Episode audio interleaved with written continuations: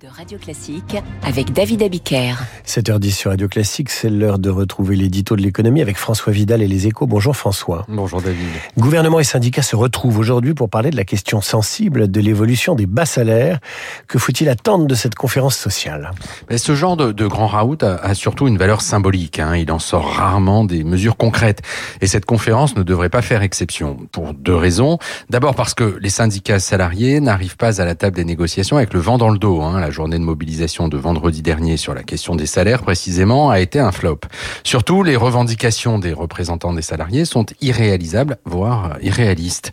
Il est par exemple inenvisageable que le, pour le gouvernement d'indexer les, les salaires sur l'inflation, comme le réclament la CGT ou FO.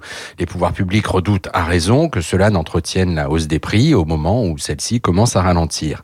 De la même manière, conditionner les exonérations fiscales accordées aux entreprises à la hausse des salaires, une des principales principale demande syndicale, constituerait une remise en cause de la politique de l'offre mise en œuvre depuis 2017. N'empêche, avec l'accélération de l'inflation, la question du pouvoir d'achat des salariés les moins bien rémunérés, et elle se pose cette question. Oui, mais dans des termes différents de ceux qu'on évoque habituellement. Hein. En fait, depuis demi, euh, début 2021, les travailleurs au SMIC ont vu leur revenu augmenter de 13,5%, ce qui leur a permis d'amortir le choc de l'inflation. Mais cette hausse rapide a provoqué un resserrement de la grille des bas les rémunérations situées juste au-dessus du SMIC ne progressant pas aussi vite.